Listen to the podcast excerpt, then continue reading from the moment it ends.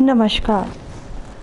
प्रभु राम के व्यक्तित्व और जीवन को समझने के इस प्रयास में आपका स्वागत है।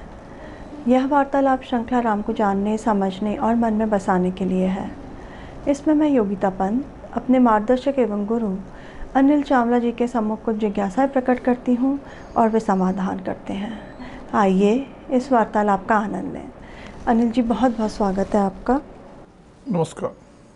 अनिल जी पिछले प्रकरण में आपने बताया था कि राम सुग्रीव और वाली को समझने का प्रयास कर रहे हैं। इन दोनों भाइयों में वैर कैसे हुआ? यही प्रश्न राम ने भी पूछा था कि ये दोनों भाई हैं। कहीं कहीं दिख रहा है कि सुग्रीव को अभी भी वाली से प्रेम भी है। और इतना वैर है कि उसकी मृत्यु के लिए तैयार है। और ये जो कथा है ये आज जो हम ले रहे हैं तुमने प्रश्न उठाया है ये बड़ी ही रुचि वाली कथा है और आज के युग में भी है। मुझे एक पुरानी फ़िल्म 1960 के दशक में एक फ़िल्म आई थी राजकुमार कपूर राजेंद्र कुमार वैजंती माला वाली संगम। उसकी कथा से मिलती जुलती कुछ कथा है ये।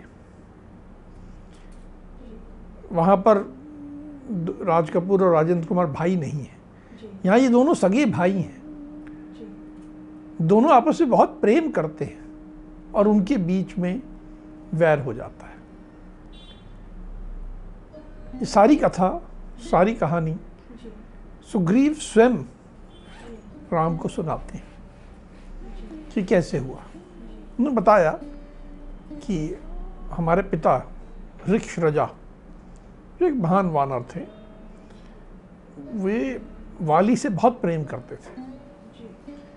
वाली इंद्र का पुत्र भी है। अब ये आप बात कहेंगे ये कैसे बात कह रहे हैं? कि ऋक्ष रजा के पुत्र हैं। और साथ में वाली इंद्र का पुत्र भी है और सुग्रीव सूर्य के पुत्र हैं। तो ये हम समझना आवश्यक है कि हमारे यहाँ पिता पुत्र जो है वो केवल जैविक संबंध नहीं है। ऐसा हो सकता है कि जैविक रूप से वाली इंद्र का पुत्र हो और वाली की माता का पति ऋक्षरजा हो। जो भी हो ये नहीं बताया लेकिन वाली इंद्र का पुत्र है। अपने आप में देवताओं के राजा का पुत्र है। यहाँ पर एक बात बहुत समझने वाली है कि आपके पिता क्या हैं? इससे अंतर नहीं पड़ता। आप अगर गलत काम करते हो तो वध करने योग्य हो जाते हो। आप इंद्र के पुत्र भी हो सकते हो किसी के भी पुत्र हो सकते हो। आपके पिता प्रधानमंत्री रहे हैं या राष्ट्रपति रहे हैं या क्या रहे हैं माता क्या रही हैं इससे कोई फ़र्क नहीं पड़ता। प्रश्न ये कि आपने सही किया या गलत किया। अपन वापस बात में आए। सुग्रीव ने बताया कि वो मेरे पिता उनसे बहुत प्रेम करते थे। और ज्येष्ठ पुत्र सर्वगुण संपन्न कोई कुछ लोग सोचते हैं कि वाली जो था एक राक्षस किस्म का व्यक्ति था। नहीं। वाली को कोई कहीं मैंने पढ़ा अतताई था अत्याचारी था नहीं कुछ नहीं था। बहुत सुसंस्कृत था बहुत अच्छा व्यक्ति था और सुग्रीव उससे बहुत प्रेम करते थे। दोनों भाइयों के बीच में कोई लड़ाई नहीं थी। पिता का देहांत हुआ जैसा होता है साधारणता। पिता के बाद सारे मंत्रियों ने कहा कि ज्येष्ठ पुत्र यही हैं। इनका राज्याभिषेक होना चाहिए शक्तिशाली हैं सर्वगुण संपन्न हैं। सुग्रीव भी अत्यंत प्रसन्न थे कि उनके भाई का राज्याभिषेक हो रहा है। राज्याभिषेक हुआ। और सुग्रीव राज्याभिषेक के बाद अपने भाई के साथ सदा दास की तरह रहते थे। जैसे वो मालिक हैं और ये दास हैं। इतना प्रेम था दोनों भाइयों में। कोई कहें कि सुग्रीव के मन में महत्वाकांक्षा थी कोई लड़ाई की बात थी कोई नहीं थी। सब कुछ अच्छा था। एक दिन की बात है कि एक राक्षस था। उसका नाम था मायावी। उसके पिता का नाम था मैं और वह दुदुम्भी नामक राक्षस का बड़ा भाई था। बहुत शक्तिशाली, बहुत महान असुर था वो। वो महान असुर आया और किशकिंधा जो इनकी राजधानी थी उसके द्वार पे खड़ा होके रात के समय आधी रात को 12 बजे खड़ा होके ललकारने लगा। यह वाली तुझमें दम है तो आ और मुझसे लड़ाई कर। जब वो ललकारने लगा तो सब लोग सो चुके थे। पर उसकी आवाज़ से उठ गए। वाली को बहुत क्रोध आया कि ये रात को आके मुझे ललकार रहा है। बाहर निकलने लगा। तो उसकी पत्नी अन्य लोगों ने कहा कि अब रहने दो थोड़ा चिल्ला चिल्लू के चला जाएगा ये तो पागल है। सुग्रीव ने भी कहा कि रहने दीजिए। पर वाली ने कहा नहीं मैं तो इसको अभी सबक सिखाता हूँ। हमारे यहाँ आके ऐसा नहीं कर सकता। तो वो युद्ध करने के मंशा से अपने पत्नी अपने भाई सबके कहने के बावजूद बाहर निकला। जब वो बाहर निकला तो सुग्रीव भी स्नेहवश अपने हथियार लेके साथ साथ बाहर निकला। दोनों भाई आ गए और उसको चुनौती को सामना करने के लिए एक साथ एकत्र हो खड़े हो गए। दोनों भाई जब बाहर निकल के आए तो मायावी ने क्या किया दोनों भाइयों को देख कर अब मायावी डर गया। देखिए यहाँ एक सिद्धांत बहुत बड़ा समझने की बात है जी। कि एक और एक ग्यारह होते हैं। जी। मायावी आया था वाली को चुनौती देने। लेकिन उसने ये नहीं सोचा था कि माया वाली के साथ एक और व्यक्ति है। दो निकल के आ जाएँगे और मुझे दो से युद्ध करना पड़ेगा। जो। सोचा ही नहीं था। वो दो और एकदम एक जैसे दिखने वाले ऐसे विशाल वानर दोनों युद्ध करने के लिए हथियारों सहित तैयार हैं। ये देख के वो घबरा गया। घबरा के उसने अपनी चुनौती का विचार त्याग दिया और डर के मारे लगा भागने। कि मैं तो जंगल में भाग जाऊँ ये दोनों तो मेरा हाल बुरा कर देंगे। डर के मारे भागने लगा। ये दोनों भी उसके पीछे पीछे भागे। वाली तो क्रोध में था। बहुत शक्तिशाली योद्धा था वो। उसने कहा इसने आज मुझे ललकारा है तो ये ज़िंदा नहीं जा सकता। ये पूरे विचार से वाली दौड़ रहा। साथ साथ सुग्रीव दौड़ रहा। और ये भी एक बात थी कि वो चांदनी रात थी। तो चंद्रमा की रोशनी थी जिससे कि पूरा रास्ता दिख रहा था। देखते देखते दौड़ते जा रहे थे। एक स्थान आया कि ऐसा लग रहा था कि जैसे पृथ्वी में एक बिल बना हुआ है एक गुफा थी। वो सामने से घास फूस से ढकी हुई थी। लेकिन मायावी को मालूम था कि वहाँ गुफा है और वो उस गुफा के अंदर घुस गया। जैसे वो गुफा में घुसा तो बाली का क्रोध और बढ़ गया कि अब मैं इसको कैसे मारूँगा? इसके पीछे कैसे जाऊँगा? तो रुका वो। और रुकने के बाद उसने सुग्रीव से कहा कि सुग्रीव तुम यहीं रुको। आज तुम्हारा यही काम है कि तुम यहाँ रुको। और मैं इस बिल के अंदर जाता हूँ और जाके उसे मार के आता हूँ। सुग्रीव ने कहा कि मुझे यहाँ रुकने को मत कहिए मैं भी आपके साथ आता हूँ हम दोनों मिलके उसे मारेंगे। इसी गुफा में हम घुस के हम दोनों मिलके मारेंगे। लेकिन बाली ने एक की एक नहीं सुनी। उसे अपने चरणों की सौगंध दी कि तुझे सौगंध है कि तूने यदि इसके अलावा कुछ किया तो। तू यहीं खड़ा रहे। और मैं उसे मार के आऊँगा। मैं अकेला उसके लिए पर्याप्त हूँ। ये कहकर बाली उस गुफा के अंदर घुस गया। और सुग्रीव वहाँ बाहर खड़ा रहा। खड़ा रहा। खड़े रहने को तो कहा था लेकिन कितना समय? खड़े खड़े खड़े खड़े एक वर्ष बीत गया। एक वर्ष का समय तो बहुत लंबा होता है। फिर उसके पश्चात क्या हुआ? हाँ एक वर्ष गुजर गया। अब बेचैनी होने लगी। कोई भी व्यक्ति हुए बेचैनी तो होगी कि अंदर जो मेरा भाई गया है वो ज़िंदा है या मारा गया है। अब क्या करें? क्या उसके पीछे जाएँ और खुद भी मारे जाएँ? और गुफाओं के अंदर तो कैसा जाल होगा? कौन सी गुफा में कहाँ बड़ा मुश्किल है। क्योंकि गुफा है किसकी? मायावी की। वो उसे जानता है आप नहीं जानते हो। तो अंदर जाना भी एक खतरे का काम था जो वाली ने किया था। और ये भी अब बड़े उहा पोह की स्थिति में बहुत व्याकुल था कि क्या करें।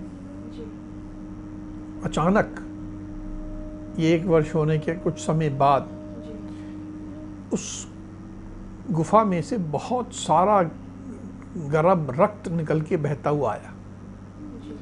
और साथ में असुरों के गरजने की आवाज़ें आई। सुग्रीव कहते हैं कि शायद उस आवाज़ में वाली की आवाज़ भी रही होगी। पर पक्का नहीं मालूम क्योंकि बाहर खड़े हो गए आप सुन रहे हो तो अंदर नहीं मालूम। पर कहीं ना कहीं ऐसा लगा कि जैसे ये जो रक्त बह के आ रहा है ये वाली का ही रक्त। और अंदर बड़ी भारी लड़ाई हुई है और लड़ाई के बाद वाली मारा गया है। ये सुग्रीव को लगा। अब सुग्रीव को चिंता हुई कि वो इतना शक्तिशाली जिसने वाली को मार दिया है। तो अब वो लौट के आएँगे और हम सबको मारेंगे। तो उसने एक बहुत बड़ा शिलाखंड लिया। जैसे कि एक पर्वत की चोटी हो इतना बड़ा थोड़ा। और उसको ले जाके उस गुफा के मुहाने पर द्वार पे रख दिया ताकि वहाँ से कोई निकल निकल ना सके। ताकि मायावी और उसके जो अन्य राक्षस हैं वो वहाँ से निकल के वापस किशकिंधा में आके कत्लेआम ना मचाए। और ये रखने के बाद वे लौट आए। लौट आए उन्होंने किसी को नहीं बताया पर सारे मंत्रियों ने पूछा कि भाई वाली कहाँ है? और धीरे धीरे करके मंत्रियों को मालूम पड़ा कि ऐसा हुआ है। और शायद वाली मारा गया है। तो मंत्रियों ने कहा कि देखिए कोई भी राज्य बिना राजा के नहीं रहना चाहिए। ये राज्य के लिए ठीक नहीं है। इससे अन्य लोगों के लिए आक्रमण करने की स्थिति बन जाती है। और इसलिए इनके बहुत मना करने के बाद भी सारे मंत्रियों ने और विद्वानों ने मिलके सुग्रीव का राज्याभिषेक कर दिया और सुग्रीव राजा के पद पर प्रतिष्ठित हो गए। तो फिर वाली वापस आए क्या? हाँ। यही तो गड़बड़ है। कि अंदर वाली मरा नहीं था। लगा था कि वाली मर गया पर वाली नहीं मरा था। वाली ने राक्षस को मार दिया था। वाली ने राक्षस को मार दिया था। और उसके बाद राक्षस को मारने के बाद उसने बाकी सब उसके जो परिवारजन थे जो और भाई बंधु जितने थे सबको मारा था। उसमें उसे कुछ समय लगा था। और उसके बाद जब वो आया तो उसे मालूम पड़ा कि अब तो राजा सुग्रीव है। तो आग बबूला हो गया। एकदम तमतमाने लगा। लेकिन सुग्रीव के मंत्री बड़े सशक्त थे। और सुग्रीव के प्रति वफादार भी थे। उन्होंने उसे कैद कर लिया। उन्होंने उसे कैद कर लिया जंजीरों में बाँध लिया और कुछ कठोर शब्द भी कहे। जैसे एक क्योंकि अब तो एक साधारण बंदी था राजा नहीं था। कठोर शब्द भी कहे और अपने राजा सुग्रीव के सामने लेके आए। सुग्रीव चाहता तो उसे कैद में ही डाल देता। लेकिन इसने कहा नहीं उसके मन में ऐसा विचार भी नहीं आया। उसके मन में तो भ्रातृ प्रेम बहुत ज़्यादा था कि मेरे भाई के प्रति प्रेम है मुझे भाई से ऐसा नहीं करना है। जब वो आया तो उसने पूरा सम्मान किया कहा कि ये बड़ी प्रसन्नता की बात है कि आप सकुशल हो। ये भी प्रसन्नता की बात है कि आपने हमारे शत्रु को मार दिया है और आप लौट आए हो। ये जो मैंने मुकुट पहना हुआ है गया उसने बाली के चरणों में अपना मुकुट रख दिया। अपना जो सफ़ेद छत्र था जिसके सिर पे लगा था वो भी उतर, उतारा और ले जाके बाली के चरणों में रख दिया कि ये छत्र और ये मुकुट आपको समर्पित है। ये आप ही का है आप ही राजा हो मैं राजा नहीं हूँ। और मैं तो राजा बनना भी नहीं चाहता था। ये तो इन मंत्रियों ने मुझे ज़बरदस्ती बना दिया। मेरे मन में कोई ऐसी इच्छा नहीं है। आप ही ये संभालिए मैंने तो वहाँ पर मुझे लगा था ऐसा ऐसा हुआ था। और एक वर्ष का समय गुजर गया था। फिर जब वो रक्त बाहर निकला, मुझे लगा कि आपका रक्त है। उसके बाद मैंने आपको जलांजलि दी, आपको के जो अंतिम संस्कार थे वो किए। और वो शिला मैंने इसलिए रखी थी कि वो मायावी और अन्य लोग दौड़ के हमारे पर आक्रमण ना कर दें। तो इस तरह उसने अपनी सारी बात समझाई। और उनको बड़े सादर, बहुत ही प्रेम भाव से आदर भाव से कहा कि आप ये राज्य पुनः संभालिए। मैं इस राज्य के योग्य भी नहीं हूँ। आप ही राजा हो। मैं तो गलती से बन गया था। अब मुझे इसमें कोई रुचि नहीं। सुग्रीव ने जब ये सब बताया फिर वाली ने क्या कहा? वाली ने कहा तुझे धिक्कार है। मैं तो क्रोध में तमतमा रहा था। उसके पर इस प्रेम की मीठी बातों का कोई असर नहीं हुआ। उसने बहुत कठोर वचन कहे। सबके सामने पूरी भरी सभा में सुग्रीव को हर तरह से अपमानित किया। और सबको बुला के, मंत्रियों को, आम जनता को सबको बुला के कहा कि ये जिसे आप देख रहे हैं, ये बहुत तुच्छ प्राणी है। इसने जानबूझ के गुफा के मुँह पे पत्थर रख दिया ताकि मैं वहाँ से निकल के ना आ सकूँ। मैं बाहर आया था मैंने बार बार आवाज़ दी थी सुग्रीव सुग्रीव सुग्रीव। पर ये तो पत्थर रख के भाग आया था। इसके मन में राजा बनने की खोट थी। और इसने पत्थर इसीलिए रखा था कि सुग्रीव ने पत्थर इसीलिए रखा था कि बाली उस पत्थर को नहीं हटा पाएगा इतना बड़ा पत्थर रख के आया था ये। और मुझे मारने की योजना बना के आया था। ऐसे आदमी को राजा नहीं रहना चाहिए। इस तरह की बातें कहने लगा। अब आप देखो घटना एक ही है। दोनों का बताने का तरीका अलग अलग है। और एक गलतफहमी हुई है।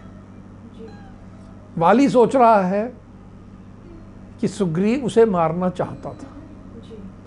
और सुग्रीव सोच रहा है कि वाली मारा गया है। और इस गलत फहमी मिसअंडरस्टैंडिंग से बातें ऐसी बढ़ गई। वाली ने सुग्रीव को बहुत अपशब्द कहे। फिर उसके बाद क्या किया वाली ने? अब सुग्रीव ने बताया कि धिक्कार है कहा। कहने तक तो ठीक था। लेकिन उसके बाद धक्के देके घर से निकाल दिया। उसकी पत्नी जो। सुग्रीव की पत्नी थी उसको भी छीन लिया। कहा कि ये पत्नी अब मेरी पत्नी होगी। पत्नी को भी छीन लिया धक्के देके घर से निकाल दिया। सुग्रीव कहते हैं कि मेरे तन पे उस समय जब मुझे निकाला केवल एक वस्त्र था। मैंने एक लंगोट पहन रखा था और मेरे पास कोई वस्त्र भी नहीं था। और मुझे ऐसे ही निकाल दिया। ना मेरी पत्नी को दिया मेरी पत्नी से उसने विवाह कर लिया। और मुझे इस तरह निकाल दिया ऐसा अपमानित किया। मैं उससे डरा हुआ हूँ। उसके डर के बारे पहले मैं पूरे विश्व में घूमता रहा कि कहीं मुझे ऐसी सुरक्षित जगह मिल जाए। जगह जगह फिरता रहा भटकता रहा। फिर मुझे ध्यान आया कि ये ऋष्यमुख पर्वत बड़ी सुरक्षित जगह है क्योंकि इसके साथ एक ऐसी घटना जुड़ी है जिसके कारण बाली यहाँ नहीं आएगा। इसलिए मैं अब ऋष्यमुख पर्वत पर रहने लगा हूँ। उसने राम से कहा कि देखिए कैसे बिना किसी अपराध के मुझे दंड दिया गया है। सारी घटना बताते हुए कि मैं दोषी नहीं हूँ। लेकिन मुझे दंड मिला है। अब आप इस पर न्याय करिए। सुग्रीव ने जो अपने वैर की बात बताई वाली के साथ जो वैर हुआ जिस तरह से तो फिर राम जी ने क्या कहा? राम जी को पूरी बात समझ में आई। इससे पहले वो कह रहे थे कि मैं दोनों की बात समझूँगा और वो करूँगा जो दोनों के हित में हो। लेकिन ये समझने के बाद उन्हें ये समझ में आया कि इसके साथ गलत हुआ है। उन्होंने आश्वासन दिया कि तुम विश्वास करो कि तुम्हारा शत्रु मारा जाएगा। मेरे बाण उसके हृदय में उतरेंगे। ये तुम विश्वास करो। उसने जो अपराध किया है, उसका दंड उसे अवश्य मिलेगा। अब केवल उतनी देर है कि वो मेरे सामने कब आता है। जब मेरे सामने आएगा मैं तुम्हें आश्वासन देता हूँ कि उसकी मृत्यु निश्चित है। ये सारा अब आश्वासन दिया कि ऐसे ऐसे करके निश्चित रूप से उसकी मृत्यु होगी। अभी तक आश्वासन दे रहे थे लेकिन इतना पक्की बात नहीं थी। अब उनका विश्वास पक्का हो गया कि सुग्रीव सही है। सुग्रीव सही है और उसके बड़े भाई ने गलत किया है तो इसलिए उसके बड़े भाई को मारना उचित है। उचित कैसे है? ये बात हम एक बार जब मार देंगे वाली और राम का जब संवाद होगा तो एक बार पुनः राम वाली को समझाएँगे कि उसको मारना उचित क्यों है। उस समय आज जो ये सारी बात है ये सारी बात उस समय भी आएगी। तब पूरी तरह क्योंकि देखिए राम किसी को मारने का निर्णय हल्के ढंग से नहीं ले सकते। किसी का जान लेनी है न्याय तो होना चाहिए। न्याय के आधार पर लेंगे तो न्याय के आधार के लिए उन्होंने पूरी घटना समझी। और उसके बाद ये निर्णय लिया और बताया कि हाँ तुम बेफिक्र रहो। तुम्हारा शत्रु अवश्य मारा जाएगा। जी। तो राम जी के वचन सुन करके फिर सुग्रीव की क्या प्रतिक्रिया थी? प्रसन्न हुआ। बेहद प्रसन्न हुआ। लेकिन अब उसके मन में एक अलग शंका शुरू हो गई कि ये बड़े सुकुमार दिखते हैं बड़े सुहृदय व्यक्ति हैं बहुत ही मधुर भाषी हैं। और कहाँ वो खतरनाक वाली? जो। कि इतना खतरनाक ये उसे मार भी पाएँगे कि नहीं मार पाएँगे? अब उनके मन में ये शंका आई कि राम जी वाली का वध कर पाएँगे कि हाँ वास्तव में उसको वध करने में सक्षम है कि नहीं है? मुझे कह तो दिया। मित्रता में बड़े भावुक हो गए कह दिया इन्होंने। लेकिन कर पाएँगे कि नहीं कर पाएँगे? इस पर हम अगले प्रकरण में चर्चा करेंगे जी अनिल जी एक बात जो थोड़ी उभर के आती है यहाँ पे समझ में आती है कि एक गलत फहमी के कारण कितना वैर हो सकता है परिवार नष्ट हो हो जाता है। हमेशा हमेशा इस कहानी का जो सबसे बड़ा मैसेज हम मिलता है कि हमेशा जिससे आप प्रेम करते हो परिवार में चाहे वो भाई हो चाहे पति हो चाहे पत्नी हो चाहे कोई और संबंधी हो उसकी गलती भी अगर मालूम पड़े तो उसे एक बार नहीं पाँच बार मौका दीजिए। उससे क्षमा करने का प्रयास कीजिए क्योंकि वही तो प्रेम है। उसकी भी बात समझने का प्रयास करना। करिए अपने क्रोध पे। दानव के साथ नियंत्रण रखने की आवश्यकता नहीं है। लेकिन अपने परिवार में अपने बंधु के साथ अपने पत्नी के साथ अपने भाई के साथ पति के साथ पिता के साथ